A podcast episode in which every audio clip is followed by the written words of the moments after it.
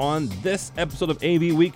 Kaleidescape is ending their business, what that means for the commercial industry, as well as technology in general. We also look at how manufacturers support training and their dealers across the world. All that and more next on AV Week. The network for the AV industry.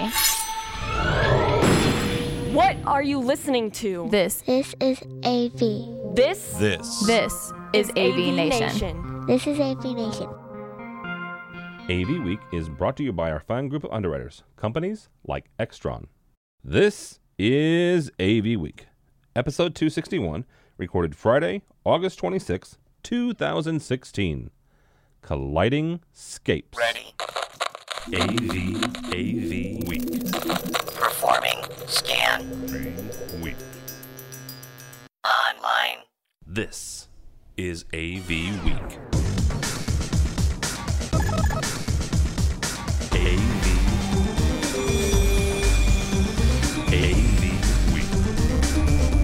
This is AV Week, your weekly wrap up of audiovisual news and information. My name is Tim Albright. I am your host. With us to talk about all said news and information. First and foremost, uh, buddy, pal, and one of the smartest programmers that I know on this planet. His name is Dave Hatz, and he's from AVI Systems. Good afternoon, sir. Hey there, Tim. Thanks for having me. Absolutely.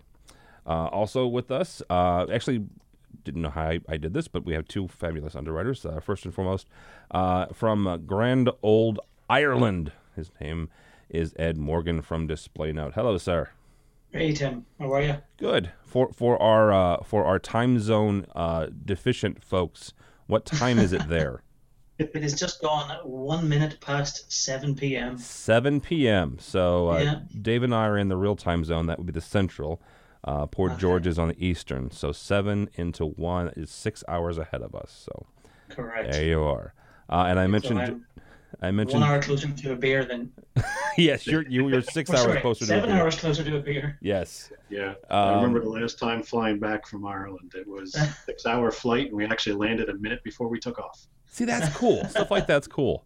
Uh, Yeah. that, that voice, for those of you neat. listening, is, is George Fournier. George is from FSR. Welcome, sir. Thank you, sir. Glad to be here. Absolutely. Uh, so so we're gonna start this this this episode off and and and, and this show with a story that I debated uh, with our team whether or not to do it. Kaleidescape, uh, and and you'll understand why as I get into it. Uh, we'll show you here. The, the there's a story from Engadget. There's also a really good um, interview with Julie Jacobson uh, that she did with, with CE Pro with the the CEO of of Kaleidescape that we'll post on on the show's page. Really great interview with with the CEO. Um, actually, I think she got picked up. That got picked up by uh, Fortune magazine uh, and their website. But Kaleidescape is shutting down. Um, it's a, it, if you're not familiar with Kaleidescape, it's a high end um, movie player, but it's also a streamer. And and I, I hesitate using the word streamer, but that is what it, it has ended up being except it's a high end one. It's a bit for bit. It is a pure.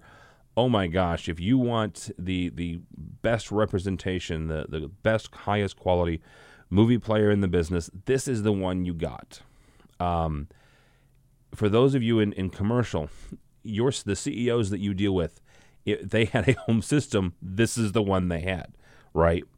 Um, there's a lot of things going on in the background here and the reasons why and and uh, like I said I'll post the different uh, articles that have been published about this this kind of shutting down A couple things that that came out of this and a couple of reasons why number one you had a long-term fight with the MPAA and, and Hollywood over digital rights management and eventually Kaleidescape lost that uh, that lawsuit.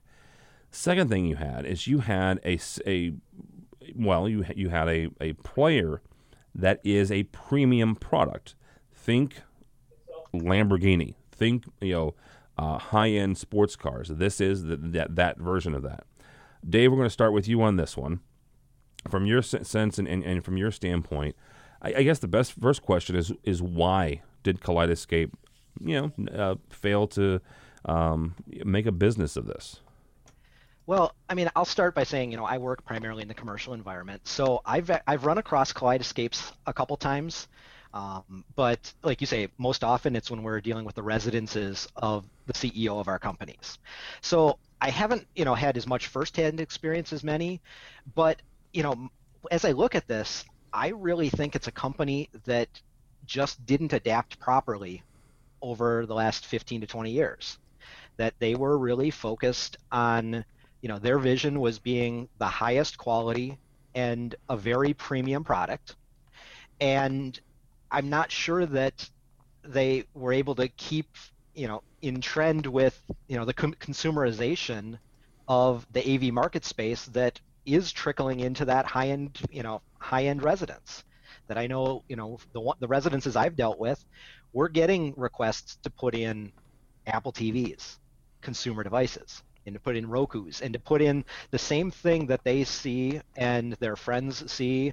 And yes, it's a high end system. There's certainly an expectation of high quality, but the question really becomes does that person really understand the difference in quality from the mm-hmm. highest end Kaleidescape on down to something that's much more moderately priced and they hear publicized on the news reports and in the media and in the stores they go to. And so, you know, I look at it as a company that might not have adapted the way they should have. Well, and, and to be clear, I mean, there, there were uh, lower end priced Kaleidescapes. You could get into some uh, somewhere in the neighborhood of, of three to five thousand dollars, depending on on the, the the the level. That's not a Roku. Uh, to Dave's point, and, and, and that's the problem is that three to five thousand dollars being the economy model yes. is a lot different than 250 or 300 dollars being the economy 100 model. bucks? Are you kidding me? I, I, I, I, can get a, a, roku right now run out and, and, grab one for 85 bucks. I can get a, a google chromecast for, for 45 or 35 yeah, yeah. Fire stick i think I, I picked one up today. It was like $30 and as soon as this podcast is over, I'm going downstairs to sideload as many streaming apps as I can. but you know, that's you know that's the yeah that's the price that they're no they weren't even competing against it. It was they probably never saw them as competition but ultimately they were. Well and it, it, we'll, we'll get into this after I, I, get george's two cents but but let's talk about that very thing. George first of all from from the manufacturer side you know the, what what do you see as some of the the, the factors here in, in Kaleidescape going away? I personally, I feel that that was um, exactly what we mentioned earlier. Is it, it's just they didn't have their finger on the pulse of what was going on. You know, it, it's like having a Bentley and saying, okay, well, people who buy Volkswagens are going to buy a Bentley. It's like, no, it's you know, you the the market is becoming anybody. You can find kits online now to build your own Siri type home system you can make your you can basically you know kids are being taught in high school to how to write code and build their own streaming services in their own PCs and their laptops and their tablets and all this other stuff. So the machinery is almost becoming slowly secondary. And for the, the service that they provided and considering all the battles that they went through and all this stuff, people started getting nervous, I would say, about dealing with them in the first place because of all the lawsuits and everything that was going on. So they're they're customer loyalty and then being at the top dollar range at the same time. I think there were two battles that they they didn't fight very well. And let's let okay. So let me bring in something that, that Ed brought brought up the fact that, that you can pick up a, a, a streamer for thirty bucks. And it, it's something that I actually wrote a piece for, for CE Pro about the Amazon Echo and I'm going to bring in Amazon in this. I'm going to bring bring in Chrome and Google into this, uh, and a little bit of, of, Apple as well. But they don't do they don't appear to do as good of a job as, as those two companies, and, and that is this wonderful buzzword of, of analytics and big data. There's a reason an Amazon Echo is less than 200 bucks. There's a good chance that it costs less than what it costs Amazon to make. Uh, we know for a fact that the Amazon Fire is that way. Amazon Fire costs about two twenty to two thirty, depending on which report you you read, to produce to actually manufacture, and they sell it for 100 to 150 bucks. It's a loss leader. Same thing with the with the Chrome. It's a loss leader. Why is it a loss leader? It's a loss leader because they're getting data on you and then turning around and selling it or using it, right? In, in Amazon's case, um, to sell you things, right? Um, Exactly. So- Exactly. go ahead, George. No, I mean that, that's a perfect point. Is that you have you know Amazon Prime. Mhm. You're paying. You know, it was originally floated out to people. Okay, you get better shipping or you get better delivery time. Well, now it comes with free video. hmm So you're paying. You know, and so people are willing to pay. Yeah, they only pay 150 bucks for that that Fire Stick, but then they pay 90 bucks a year for Prime, and they've got the full system. Yep. And they're getting good content. Original content. I mean, they're starting to do. They're start. Wow. Well, they, they have they have their cadre of, of content that they have access to, um, uh, uh, rights and uh, agreements with. But they are they're starting to produce their own content that are winning Emmys. They're they're doing uh, competing directly with Netflix for that. Yeah, and without having to be as blatant as putting a commercial up every four, five minutes, like broadcast TV Or Hulu. They- yeah. Or Hulu, you know, they've got that captive audience now that says, you know what, I'm going to go to Amazon first to look for this stuff. It's their first stop, and it's it's, it's slowly becoming embedded. It's you know, as we said before we started, is that, you know, I just put a Roku player in my house, and the first two things we put on there was Netflix and Amazon Prime. Yep. You know, I haven't had to add anything else. I added NASA TV this week was the was the third thing I put on there. Um, but it's you know it, it, I, I don't think I've turned my Blu-ray player on in two two months. Yeah, you go, going back to Kaleidescape, you know, it almost reads like a the opening chapter of the innovator's dilemma. You know, you can hear the CEO saying, "Well, our customers don't want to buy a low-end streaming device. It's it's it's a high-end. That's our target audience. They're our customers." But yet, slowly or surely, as as you mentioned, Tim and guys, those customers were buying the Roku's or are buying the Roku's, Fire Sticks, the Chromes, the Apple TVs, and suddenly here's a company with, you know, a very small customer base and, and no money left. Something I suggested on, on Resi Week this week is that they may want to, or whoever purchased them, some like, let's, let's be honest, Kaleidescape as it sits is, is is in mothballs right now. Very recent mothballs, but still mothballs nonetheless. Um, uh, the folks that were on it, uh, Guy Fennemer from, from Access Networks and, and Matt Scott from, from our team, they were bandying back and forth who should buy them, who should purchase them. And I made the comment, I said, they should just go for the gusto. They should own who they are. I mentioned Lamborghini and Bugatti and, and high end sports cars. I made the comment. I said they should sell their. They should make one product. They should make a make it damn good, and sell it for a million bucks. Right? Mm-hmm. and just own, own who they are. If you've got this, it's it's like having a Fabergé egg, right? Is the digital and electronic version of a Fabergé egg. So I have no idea whoever's going to purchase them will will take us up on it, but they should do that. So Yeah. yeah. oh, sorry, go ahead. no, go ahead. No, I, I, I kind of put my marketer's hat on. And, Yeah. You know, with any business, that you, there's three kind of strands. You get your customers, keep them, and grow them. And the only way they could grow them is, as you just pointed out, is to up the revenues and own who they are. You know, they, there is a finite amount of customers for their product, like a Lamborghini, like a Ferrari. So they should own, yeah, own that space and, and charge a premium. Yeah, yeah, absolutely. All right, let's talk a little uh, for a second about training. Um, we actually, this is the second time uh, in a week that Mr. Hatz has been on on, on our air, um, and so I, I appreciate that. Uh, but I want to take a couple different angles of this. Uh, I mentioned the fact because Dave did a, a show for us for our, our state of control, our, our programming show about programming. Um, the story we're going to use is from AV Inter- is from uh, from uh, AV Magazine, talking about Harman's and, and AMX's uh, programming or training in Norway. Um, and I, I want to get into it this way because we've got a lot of different. We're starting to get a lot of different international shows popping up, and we as as uh, the U.S. and North American media for for AV are starting to pay attention more, and I think we should. I really do. I, I honestly believe that because there are things that happen outside the, the, the states that impact our market, impact our integrators, but also it's very interesting, right? It's it's it's unique approaches to AV, it's unique approaches to training, it's unique approaches to solving problems that the integrators have on a daily basis. Um, and I want to start with you, Ed, because you actually have an uh, you you sit in an interesting position. Um, DisplayNote. I mentioned the fact that you're you're my buddy from Ireland because that's where DisplayNote is. hmm But you guys have not only dealers all across the world, but you have um, you have agreements. You guys go to different various shows. Uh, one of the first time I saw you was was at InfoComm, but one, the next time I saw you was in Amsterdam at ISE, and you guys were presenting and you were interacting and, and connecting with different folks.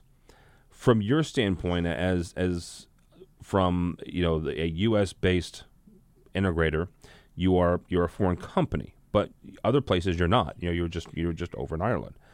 Yeah. How do you guys deal with with you know connecting with folks in different countries and getting those disparate AV professionals trained and, and learning about your product? Good question, and sometimes it's not as it's not very easy. Um, I think over the years, um, you get to get an learn an understanding, even uh, how different regions operate culturally. So for you guys in the US, it's I mean, pretty much always dealing with US customers, and you know you know the culture and you know how the lay of the land and the landscape. Where what would work for us in, in Norway would not work for us in the Middle East and would not work in Japan or Australia. So we really have a, to get a sense of how your integrators, uh, resellers, and distributors, how, what's the cultural considerations when, when dealing with them. So, e.g., in the Nordics or in Scandinavia, you would have to be mo- much more professional and on time uh, uh, compared to say Australia, where everything is a bit like Ireland and it's okay. It'll, okay, you can be a bit more relaxed. And you know that's just culturally. You just you um, just compared Ireland to Australia. I'm not sure which one is more offended at this point, but go ahead. Uh, both, I think I think we, we, we should both be um, versus you know the Middle East where everything is hurry up and you know hurry up and wait play that game. So you need a, an understanding culturally of, of, of each area, uh, each region, and, and how they like to be presented to, and how they adopt systems, and you know even how they work through things like government tenders and uh, procurement. So again, completely different to the Middle East, where I'm pretty sure um, I uh, went to Kuwait about seven years ago to present on a on a government tender, and I heard last week that it's still still running. You know, Seven they years ago. Yeah, and they still haven't decided uh, who's going to get the bid. Yes. So Okay. uh, again, to- totally different mindset from region to region where it differs. I- I think you guys in the US have a better, you know, know the lay of the land. There's not too many cultural differences to to factor in. All right, George, we're going to bring you on this one too. Uh, again, from the manufacturer's standpoint, how do you how do you deal with it? How do you deal with with the various, you know, like like Ed said, the various cultures and the very various nuances? right? Um, we're still learning.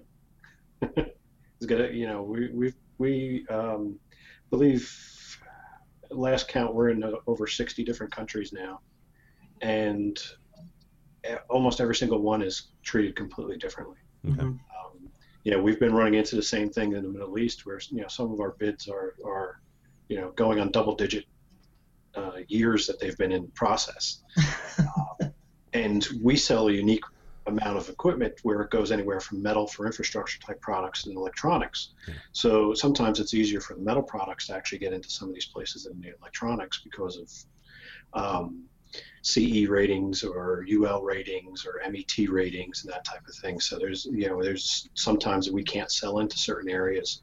We have an extensive rep network in the United States where um, but overseas some of them some of the reps are actually we would consider a classical distributor Okay. um, and some you'd even think we're an integrator because they're actually you know they're bringing the product in marking it up so it covers their vat and their all their other pricing and all their other border crossing fees and all this other stuff so that they can still make a profit on it and still get it into where they need to go Mhm. uh, and it's so unique it's a challenge it's a great challenge um, because you know they're, they're pro- proactively reaching out to us um, we've had some uh, uh, reps in in Germany area who have come up with some great ideas on how to demo our control products and stuff like that to make it Mhm. truly transportable because they can go from country to country the same way we go from state to state. And In, uh, in the EU specifically. in the EU specifically, yes, yes, and it's been a it's been a great um, uh, learning experience and great exchange, uh, and it's opened up a lot of it. And you know, just as we were talking about a little bit earlier, is, is you know Google Hangouts and some of this stuff has has shortened that bridge as well. So it's been um, some late nights where I've been you know jumping on video calls to do some quick training with these people, or we try to get them to come to InfoComm a little bit early so that we can lock them in a room and cram some training into them quickly. Like the way that AMX is building this area is, is um, and uh, or Harman, I should say, is, is doing this is, is some great um, opportunities, and, it, and it's something that uh, I think all manufacturers that want to compete in those markets really need to keep an eye on. Real, real quickly before I, I move on with with Dave, um, those the, the CE and the, and the UL ratings and stuff like that that you do for here in the states, do any of those translate to other areas to to other regions of the world? Uh, some do. Um, we specifically do use ETL, uh, which is like a UL type of lab. So our stuff will get UL, US, and Canada at the same time. Um, so many times, a lot of those products will be um, uh, accepted in Canada and Mexico, Latin America very easily. Um, going across the pond, though, it's um, that's usually a little bit harder. So we've started using uh, some of our partners. We use MET, um, and basically, when you have an MET rating on it, that's almost accept, accepted pretty close to being globally, except for the United States. The United States is, accepts it, but they're still learning about it. It's kind of like the metric system. Yeah, exactly, exactly. Um, you know, it has all the, it meets all the UL requirements, it meets all the public safety requirements, it meets all that stuff. But people, you go MET and they go, huh? You know, and it's, it, it's. They it's still an want to see the UL stamp on it though, here, here in the states. Yeah.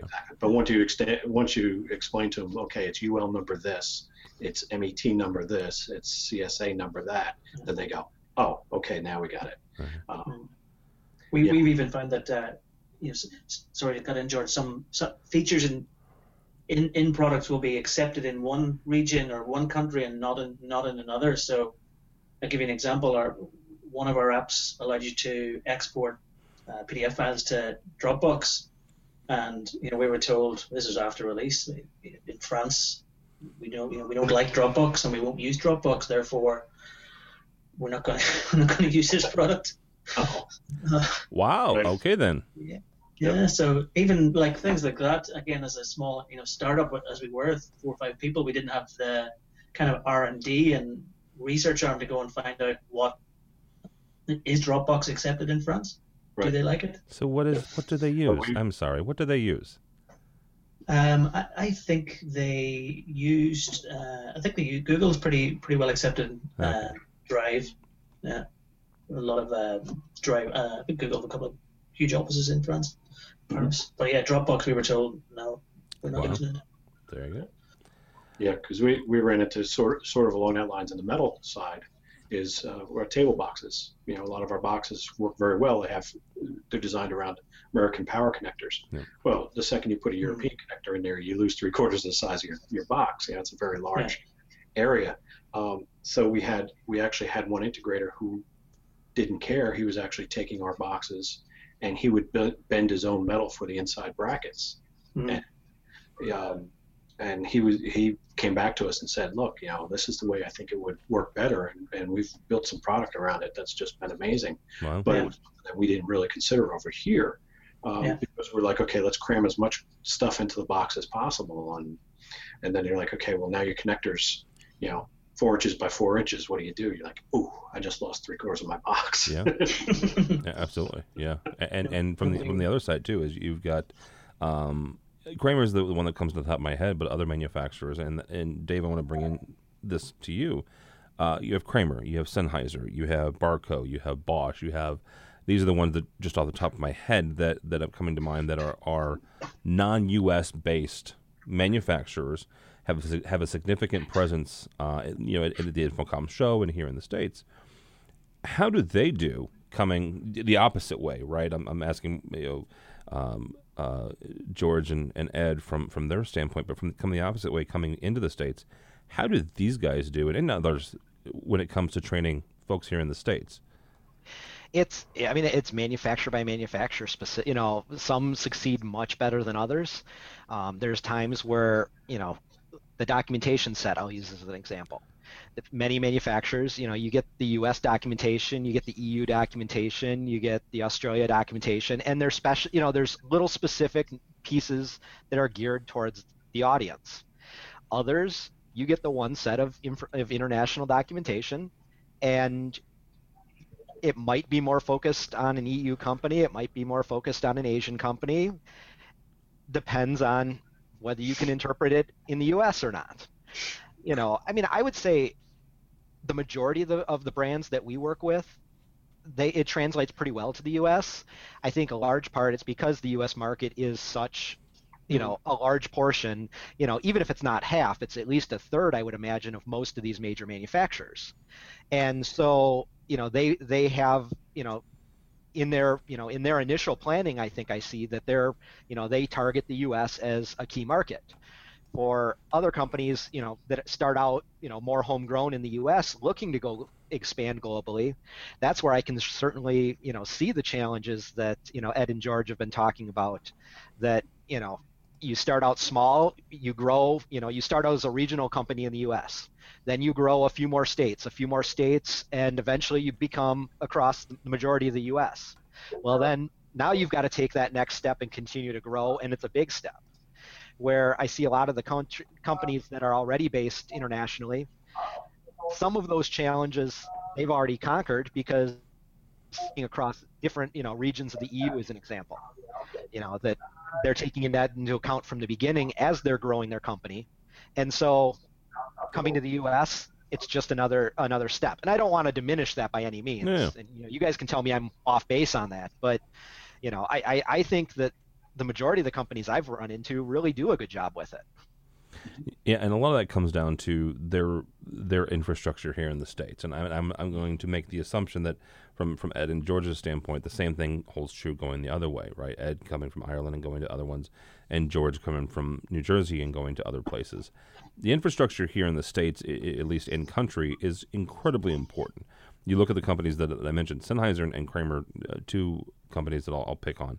Uh, pick on's the wrong word, but I'll, I'll, I'll kind of highlight these are, are place companies that have infrastructures in place here. They have reps here. They have training here. They have offices here, right? Um, from folks coming outside in, the same thing I, I would assume is is true. And and we'll talk about EU for a second. George mentioned the fact that in, in the European Union, you can pretty, you know from, you can go to country to country like we do here, state to state. There's that agreement, and I'm not picking on Ed being in Ireland and the whole Brexit thing, but um, but you know, once you you have Wasn't a my presence, fault. I know it wasn't Ed. Um, uh, but you once you have a presence, you know, somewhere in Central Europe, then you can do that. Uh, you know, the one nice thing that we've that we've learned that I've learned by going to ISE the last couple of years is the infrastructure that's in place from all these various manufacturers. Some have a an office in in in Amsterdam or, or just outside of Amsterdam in in uh, the Netherlands.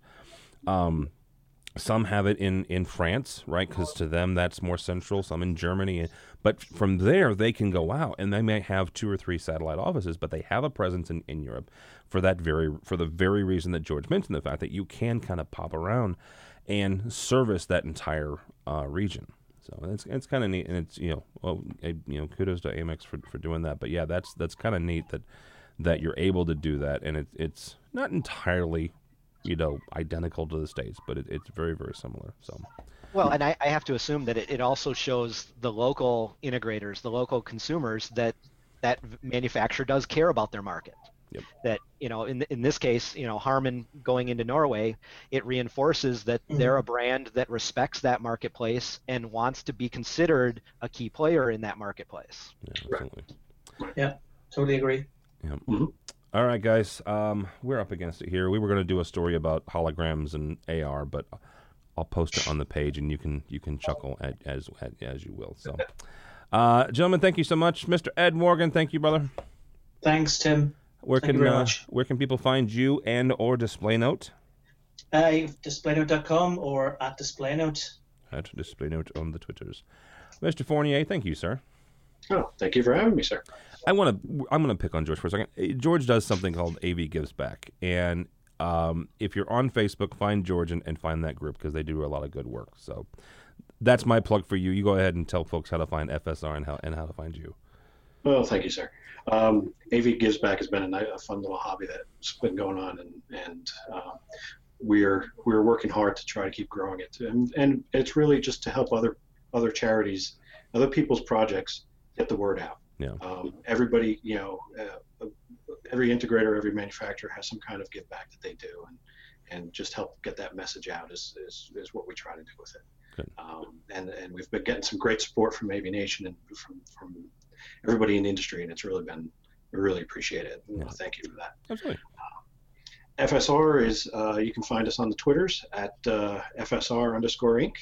Um, and FSRinc.com. You got to make sure to do that because if you go to FSR.com, you wind up at the Flying Saucer Research Lab. I mean, that's not the same thing. I thought that was you guys all along. Yeah, Hatz has been ordering product from them for years and doesn't understand why it hasn't gotten to him yet. Yeah, it's aliens. Um, Oh God. And uh, you can find me on Twitter at uh, George V Fournier because I just wanted to make a Twitter handle that was just so easy people could always find it easily. Yeah, I screwed up George's Twitter handle twice now when in tagging him, so I still don't know who the other guy is. Uh, Mr. Hatz, thank you, sir. Oh, thank you, bud. Always have pleasure. Absolutely. How do people find you or AVI Systems? Well, more importantly is to find AVI Systems. Um, AVIsystems.com, uh, at AVI Systems on the Twitter. Um, I do float around LinkedIn, Twitter a little bit, uh, at Dave Hatz AVI, um, but it's all really more about AVI than me. So very good. Uh, and uh, on on that note, is more part about uh, AVNation than me. So uh, go by the website if you would please, avnation.tv. AVNation.tv. You will find this program, a host of others. I mentioned Mr. Hatz was on our State of Control earlier this week. That will be posting here in a couple of weeks. Uh, also, if you're going to CEDIA, check us out. Uh, we'll be popping around the the CEDIA show floor here in about two or three weeks. We're hosting our our tweet up, which is a free food and drink for anybody, any sort of AV professional. It's on Thursday between 4 and 6 in the Beer Garden at the Convention Center. There's more information on the website. Uh, so, yeah, so check it out avnation.tv. avnation.tv. Thanks so much for listening. Thanks so much for watching. This has been AV Week.